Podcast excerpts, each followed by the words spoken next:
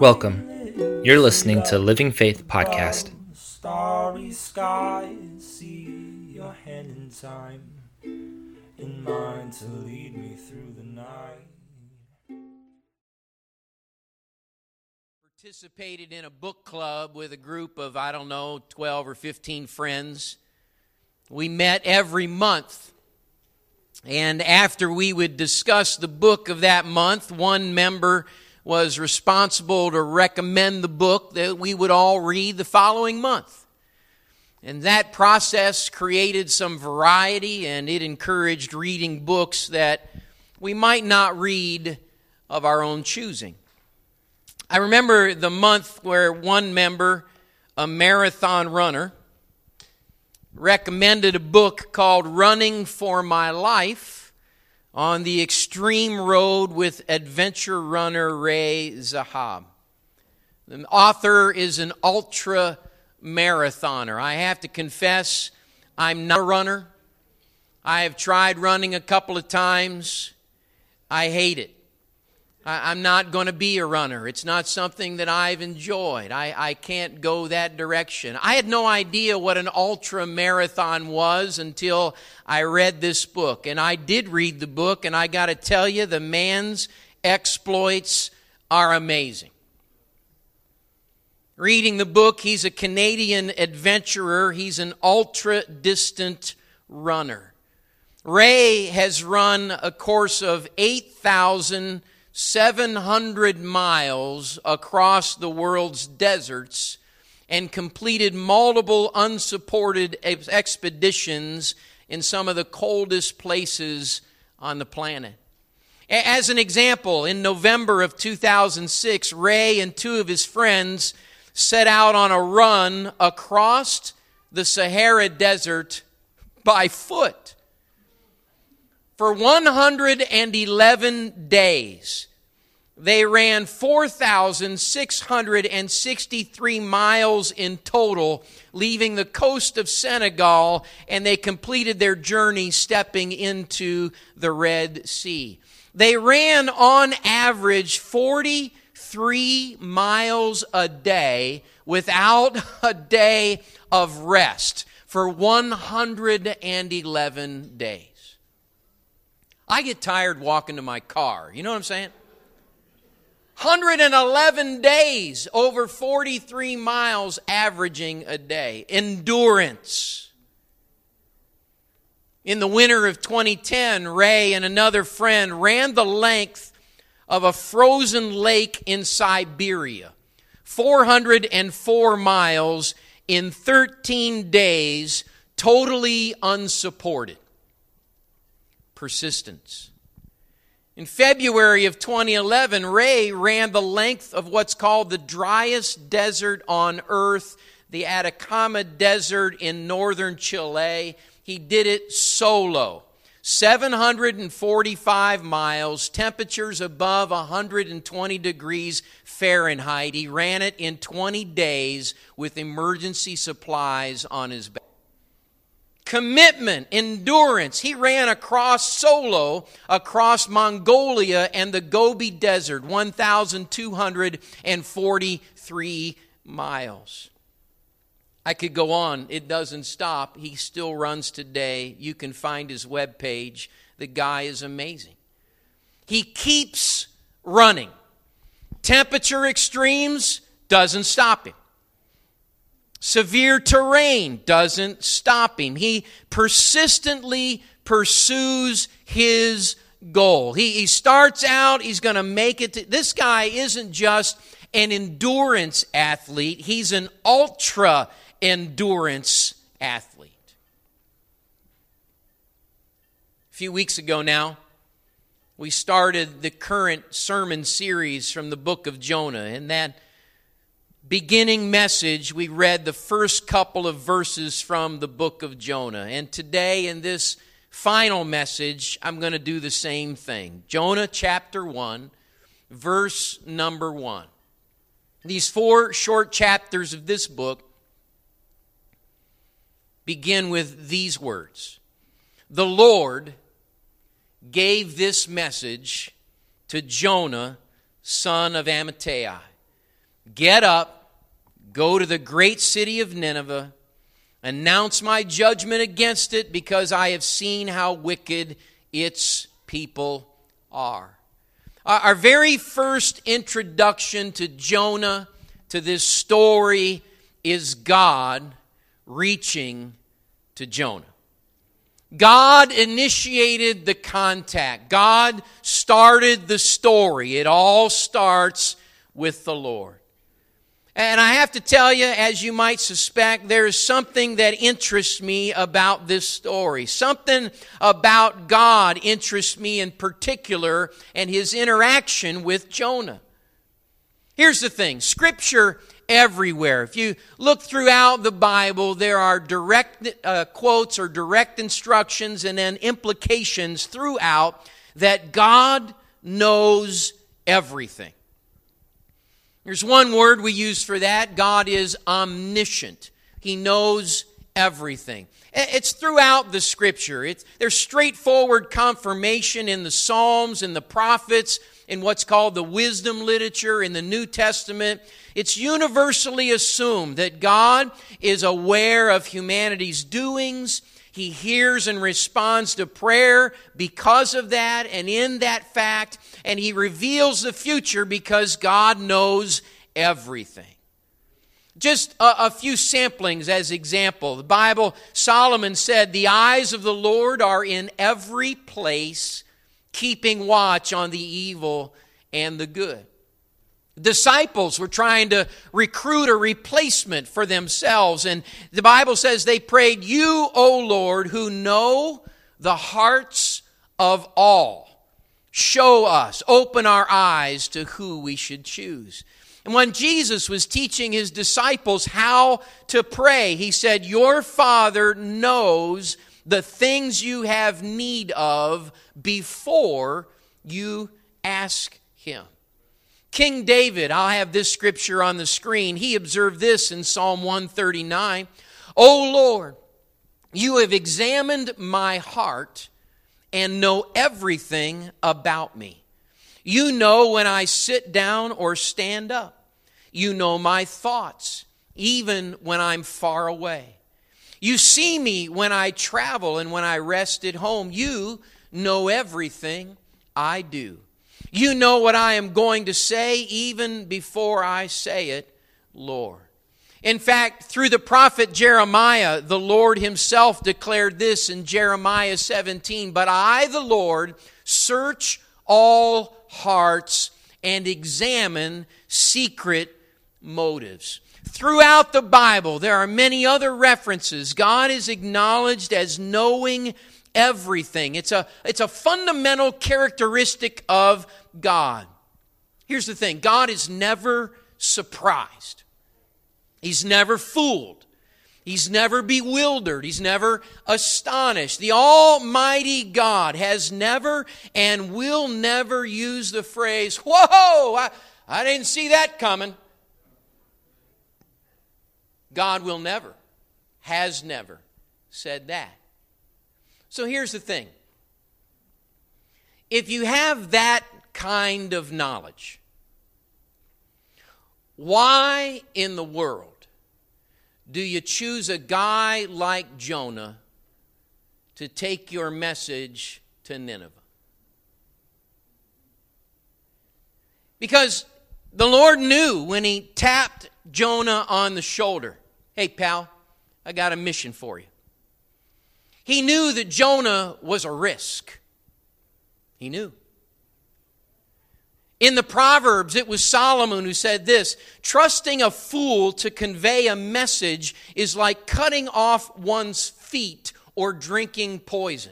Now, God gave Solomon his wisdom. You'd think God knew the challenges of asking someone to do a job who might not get it done. Why? Why does God knowingly give an assignment to a guy that could be undependable? What do we learn about God who, knowing this man's weakness, still invites that man to an important assignment? What kind of God knowingly engages a faulty man? But that's exactly what happened.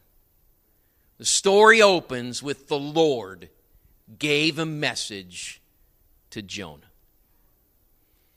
Of course, if you read the book, you look, you check it out, you're familiar at all with the story.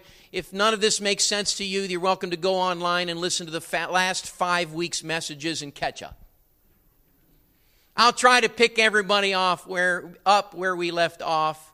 Immediately after the Lord's call, Jonah gets up and goes in the opposite direction to get away from the Lord. The Bible tells us he bought a ticket, he boards a ship, and he's hoping to escape from the Lord. So God taps him on the shoulder, gives him a message, knowing he's a risk. And indeed, Jonah proves I'm a risk, goes the other direction, gets a boat, and heads off. Now, you would think God would say, Well, I tried. Let him run. You think God would say, you know what, you're not interested, pal? No problem. I have other prophets. I'll send a text to Hosea or Amos. One of those guys is going to be excited to pick up the challenge. But that's not what God did. Instead, the Bible says this in chapter 1 and verse 4 of Jonah the Lord hurled a powerful wind over the sea, causing a violent storm that threatened to break the ship apart. You know, I, I got to throw this in in our understanding of who we are and who God is and how He interacts with us. Here's something we know from this story and other places in Scripture. When we disobey God, storms follow. When we disobey God, storms follow. Now, the Bible does not say that every difficulty is a result of sin, but it does teach that every sin brings difficulty. Jonah's rebellion brought a powerful wind and a violent storm, and yet Jonah denied God. Rather than relent, he tells the sailors, Toss me overboard. He welcomes death at sea. There's such defiance in this man Jonah. Surely now they've tossed him overboard. He's into stormy waters. He persistently is running from God. Surely Jonah will ignore, be ignored by God now. But God doesn't ignore him. Instead, the Bible says this in 1 and 17 Now the Lord had arranged a great fish to swallow Jonah. You know, rather than let that rebel drown, he is in a situation he has caused for himself. Can I get a witness? Just let him sink the guy is dead weight. You keep working on him, he keeps running away. The human response would be let the bum go. But instead, the Lord arranges for some totally weird scuba gear. And the Lord kept Jonah alive.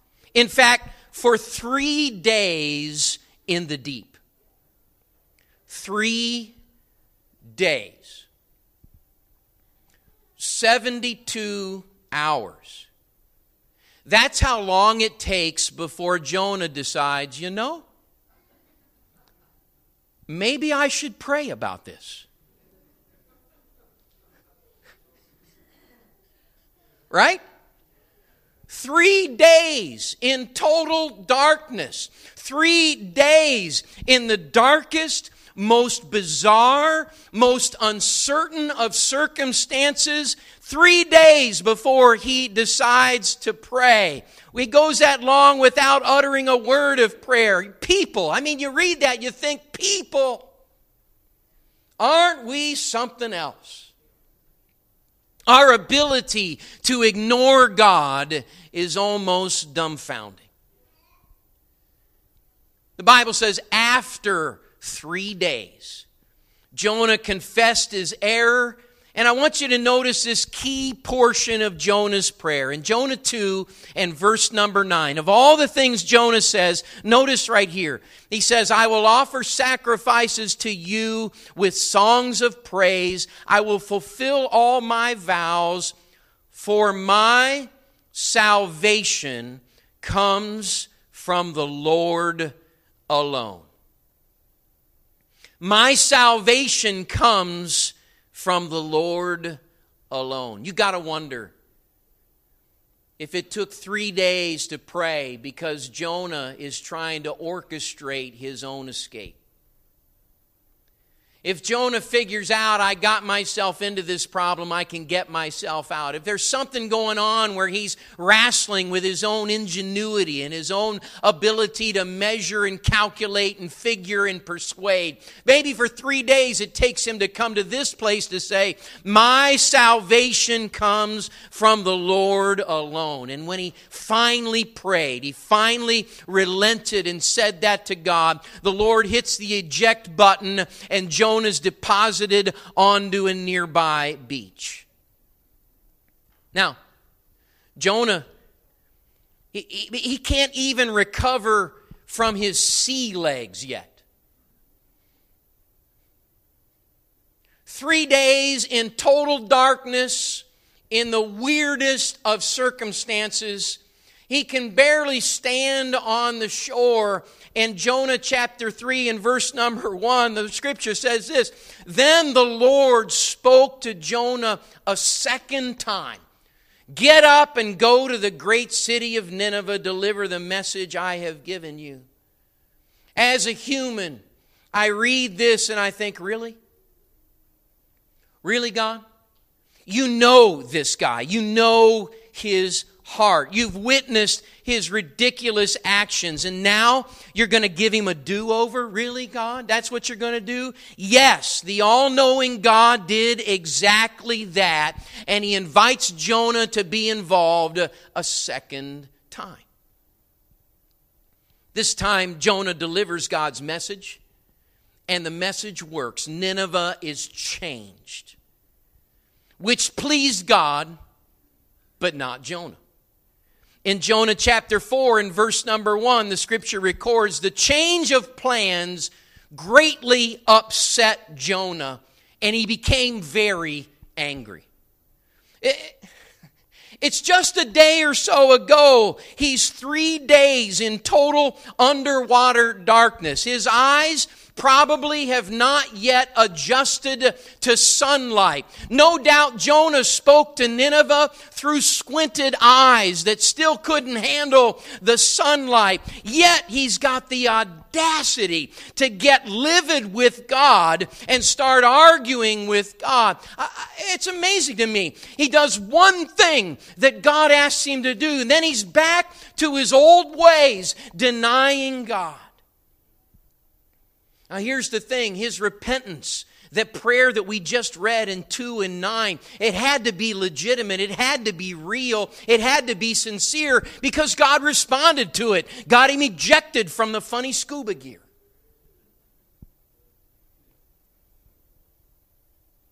But Jonah's repentance, his change of heart, evidently was temporary. Evidently, it was just partial. Why does that happen? I suggest it happens because of the powerful pull of human history and habit. We fall back into the same ways, doing the same things because of the powerful pull of human history and habit. Old habits are hard to break, new habits are hard to establish. Think about it. How many people find dieting to be easy? Old habits are hard to break, new habits are hard to establish. History is tough to overcome.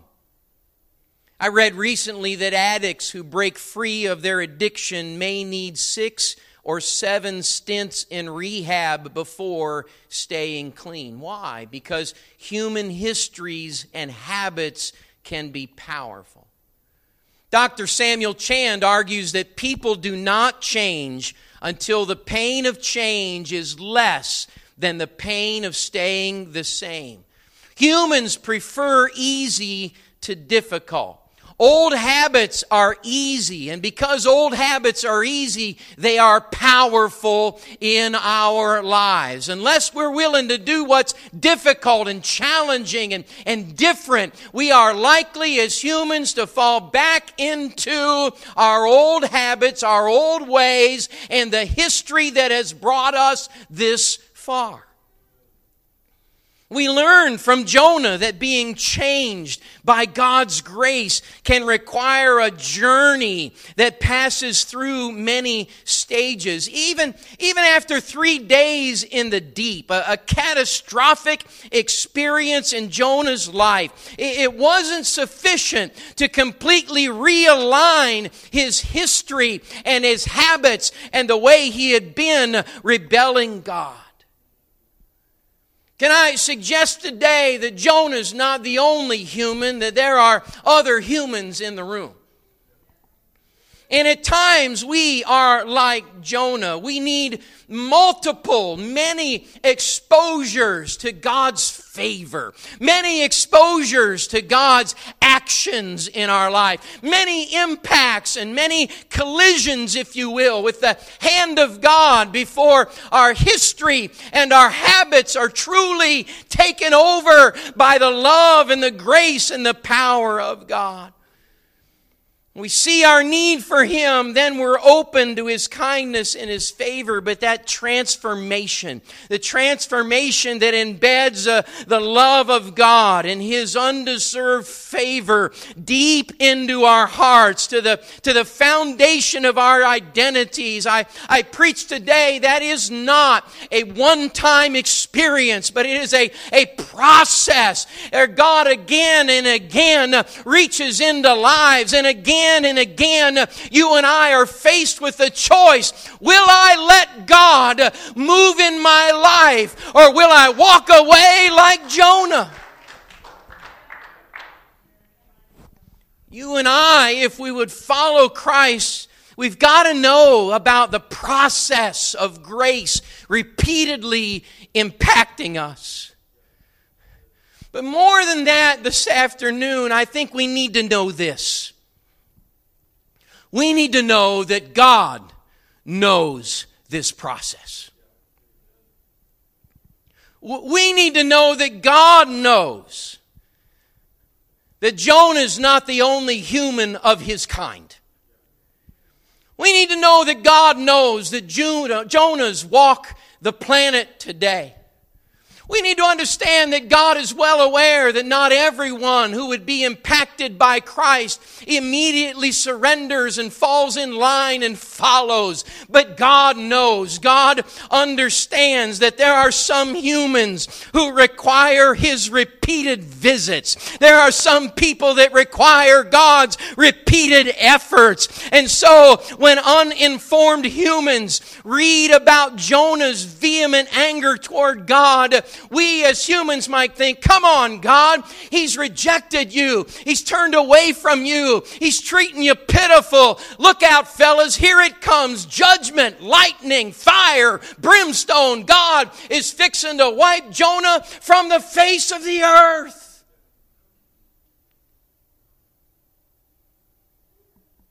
But we're wrong. Because that's not what God did no sonic booms,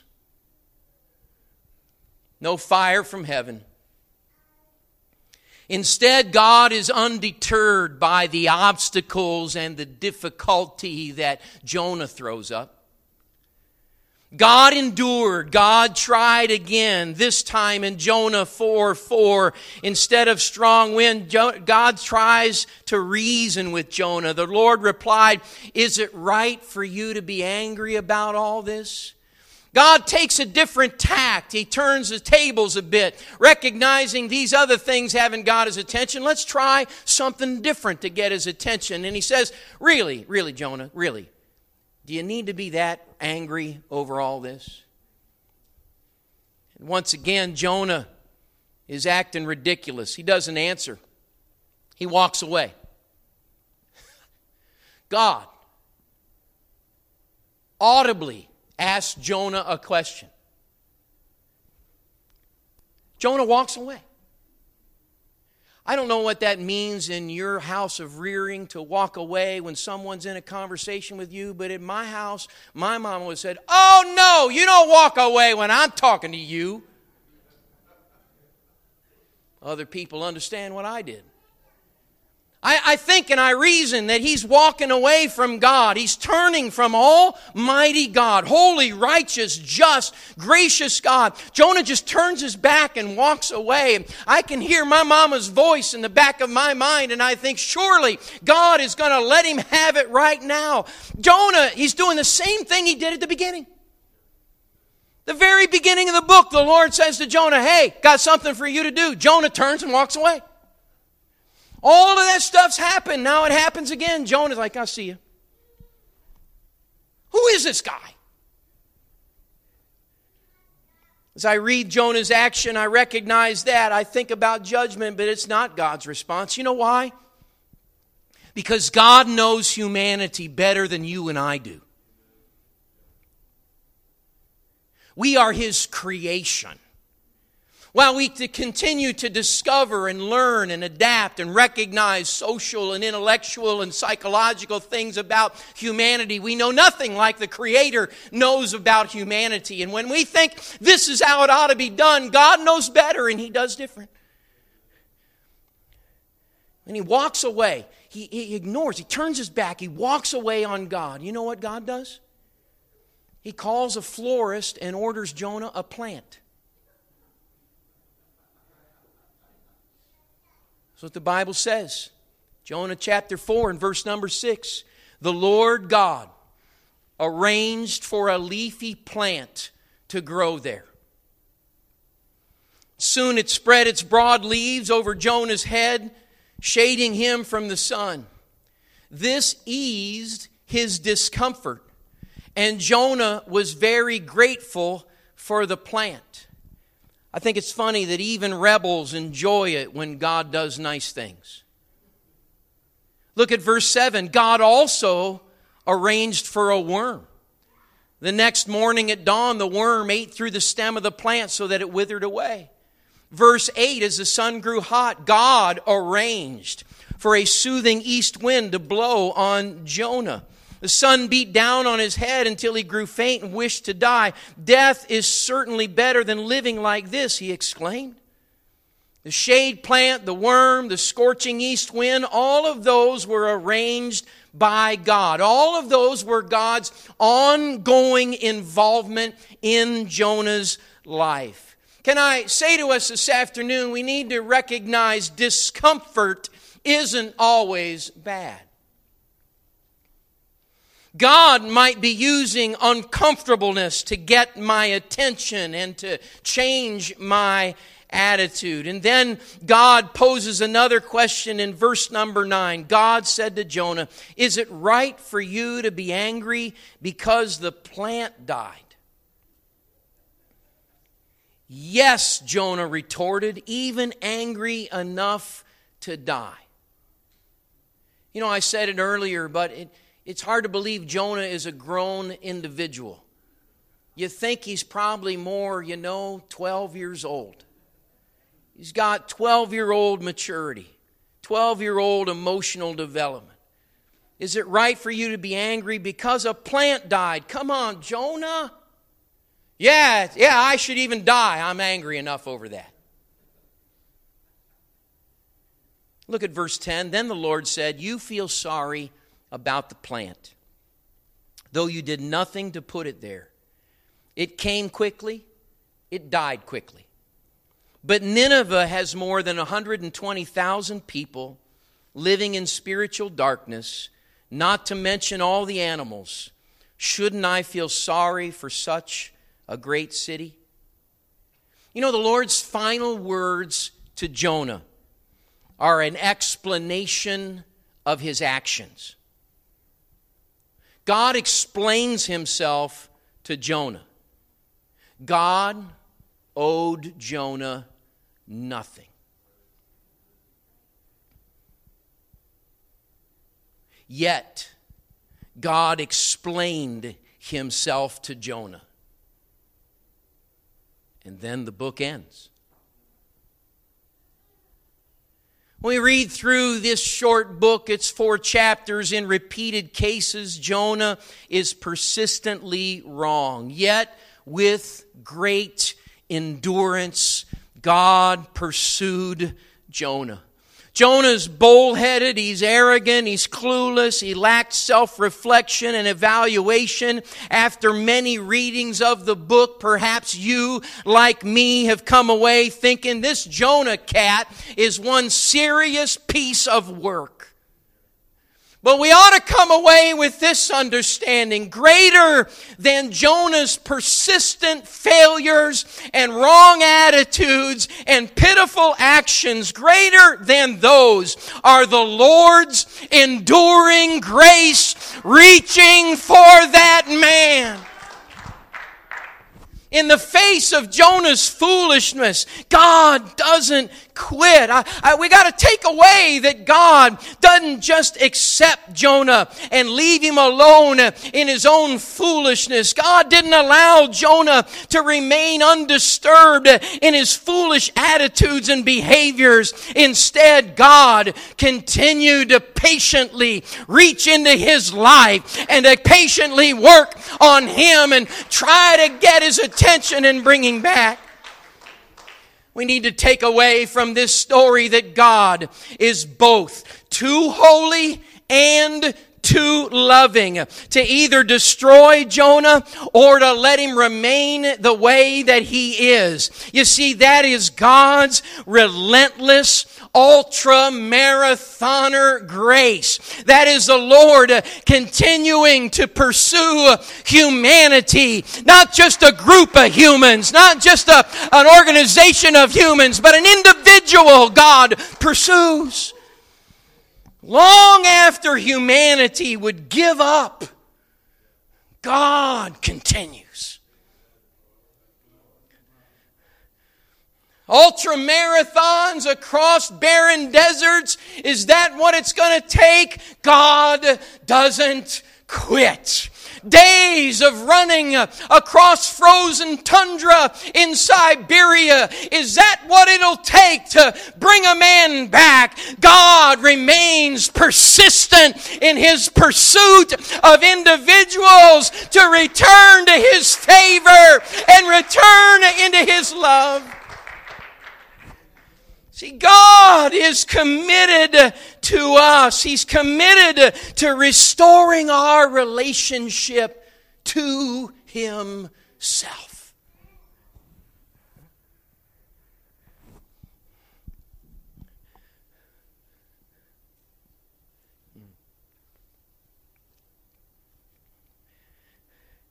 Now, you and I, people today,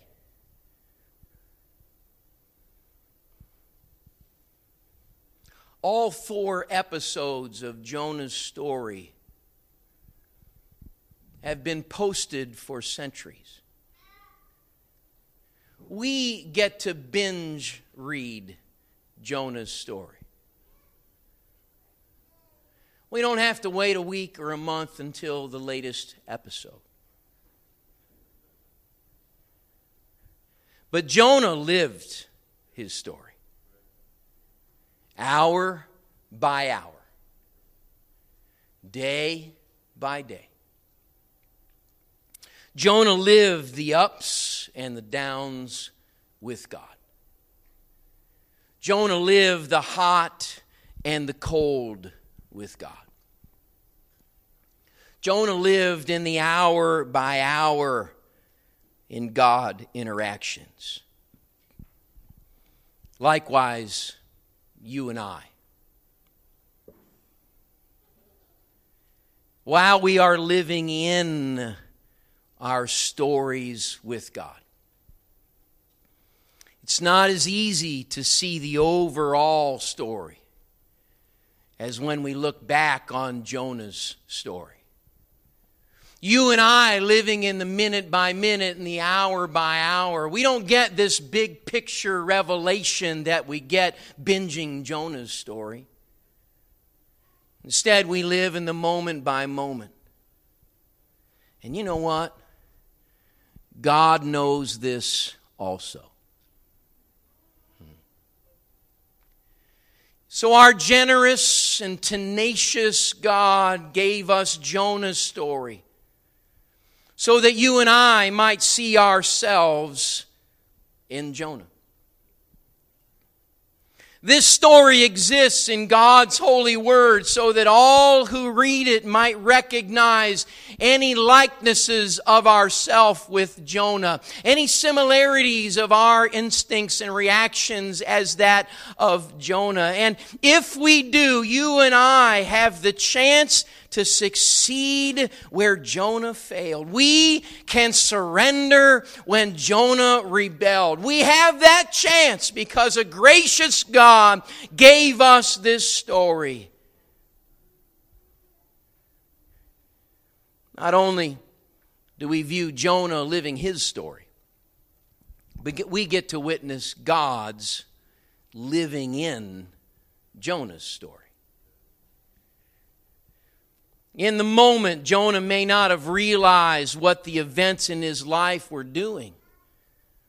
In the moment, Jonah may not have realized things were God arranged, but looking back, we see what was really happening. This afternoon, perhaps there are some here that aren't fully realizing how events in our lives today could be God related. Perhaps in this audience today, there are those who could not or have not fully embraced that things that are happening, good, bad, perhaps in nature, perhaps in family, perhaps in life, we can't recognize them that maybe they are part of God's arrangement. But today, thanks to Jonah and in the sound of this word of God, perhaps we can glimpse God is reaching toward us. Maybe we can see life's events and realize that's the voice of God calling to me. That is God attempting to get my attention. As God knew Jonah, He also knows me and you. And God keeps trying to reach us anyway. In Jonah's story, God's perpetual pursuit is on full display. When God is running toward humanity, He is the ultimate endurance athlete. Nobody is more persistent than God. No one is more committed to task than God. No one endures denial and betrayal and ignoring, ignoring, more than God. He puts up with so much from so many so often.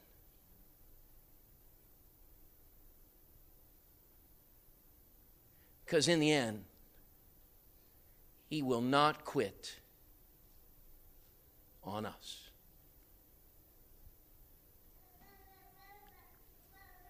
You know, the book of Jonah ends. Perhaps in reading it and coming to a close, you felt like me and said, Wait, wait, wait, that's the end? It doesn't seem to be a conclusion. We just read the final verses. It's God talking to Jonah and asking him a question explaining himself to Jonah, and then the book is over. And so we're left to wonder what will Jonah do with God's persistent pursuit? How is Jonah going to respond to that? You know, that same question applies to you and to me. What am I going to do with God's persistent pursuit of me. Each of us needs to answer the question how am I going to end my story as the Lord relentlessly reaches into my life? Each of us needs to reply and respond and acknowledge how is God's enduring grace going to play out in me. I suggest today there's only one way for that to play out rightly and peacefully and promisingly. That we pray like Jonah prayed when he finally got his eyes awakened. My salvation comes from the Lord alone. My salvation comes from the Lord alone. Would you stand with me today in this auditorium? Front to back and side to side, regardless of your experience and your uh, uh, response time, your walking and following your knowledge of God. Can I invite everyone right now to talk to the Lord for a few moments and acknowledge my salvation comes from the Lord alone? If it helps you bow your heads, if it helps you raise your hands, if it helps you use your voice and call out, but Lord, I recognize today that my salvation comes from you alone. I see, oh God, you relentlessly come after me. I see, oh Lord, that through various means and various ways. Lord, you even change up your tactics, Lord. You even sometimes approach me in a very uh, harsh way, it would seem, through a heat wave or a violent storm. But at other times, you approach me and, and you ask simple questions and you try to reason with me. Other times, Lord, I see where you have explained to me some things that I didn't deserve explained to.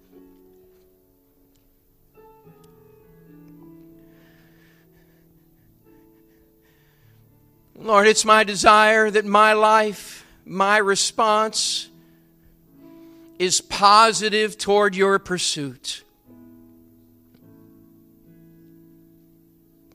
Thank you, Lord, for not giving up on me. Thank you, Lord, for not quitting on me. Thank you, Lord, for not walking away on me when I turned my back on you. Thank you, Lord, for not returning judgment when I was judging you. Thank you, Lord, for not returning anger when I was angry at you. Thank you, Lord, for not berating and belittling me when I was shouting back things at you. Thank you, Lord, for pursuing me coming after me. Oh Lord, I know my salvation is only in you, Lord. No one else. I'll not solve life myself. I won't wash away my faults on my own. I know that salvation is only in you.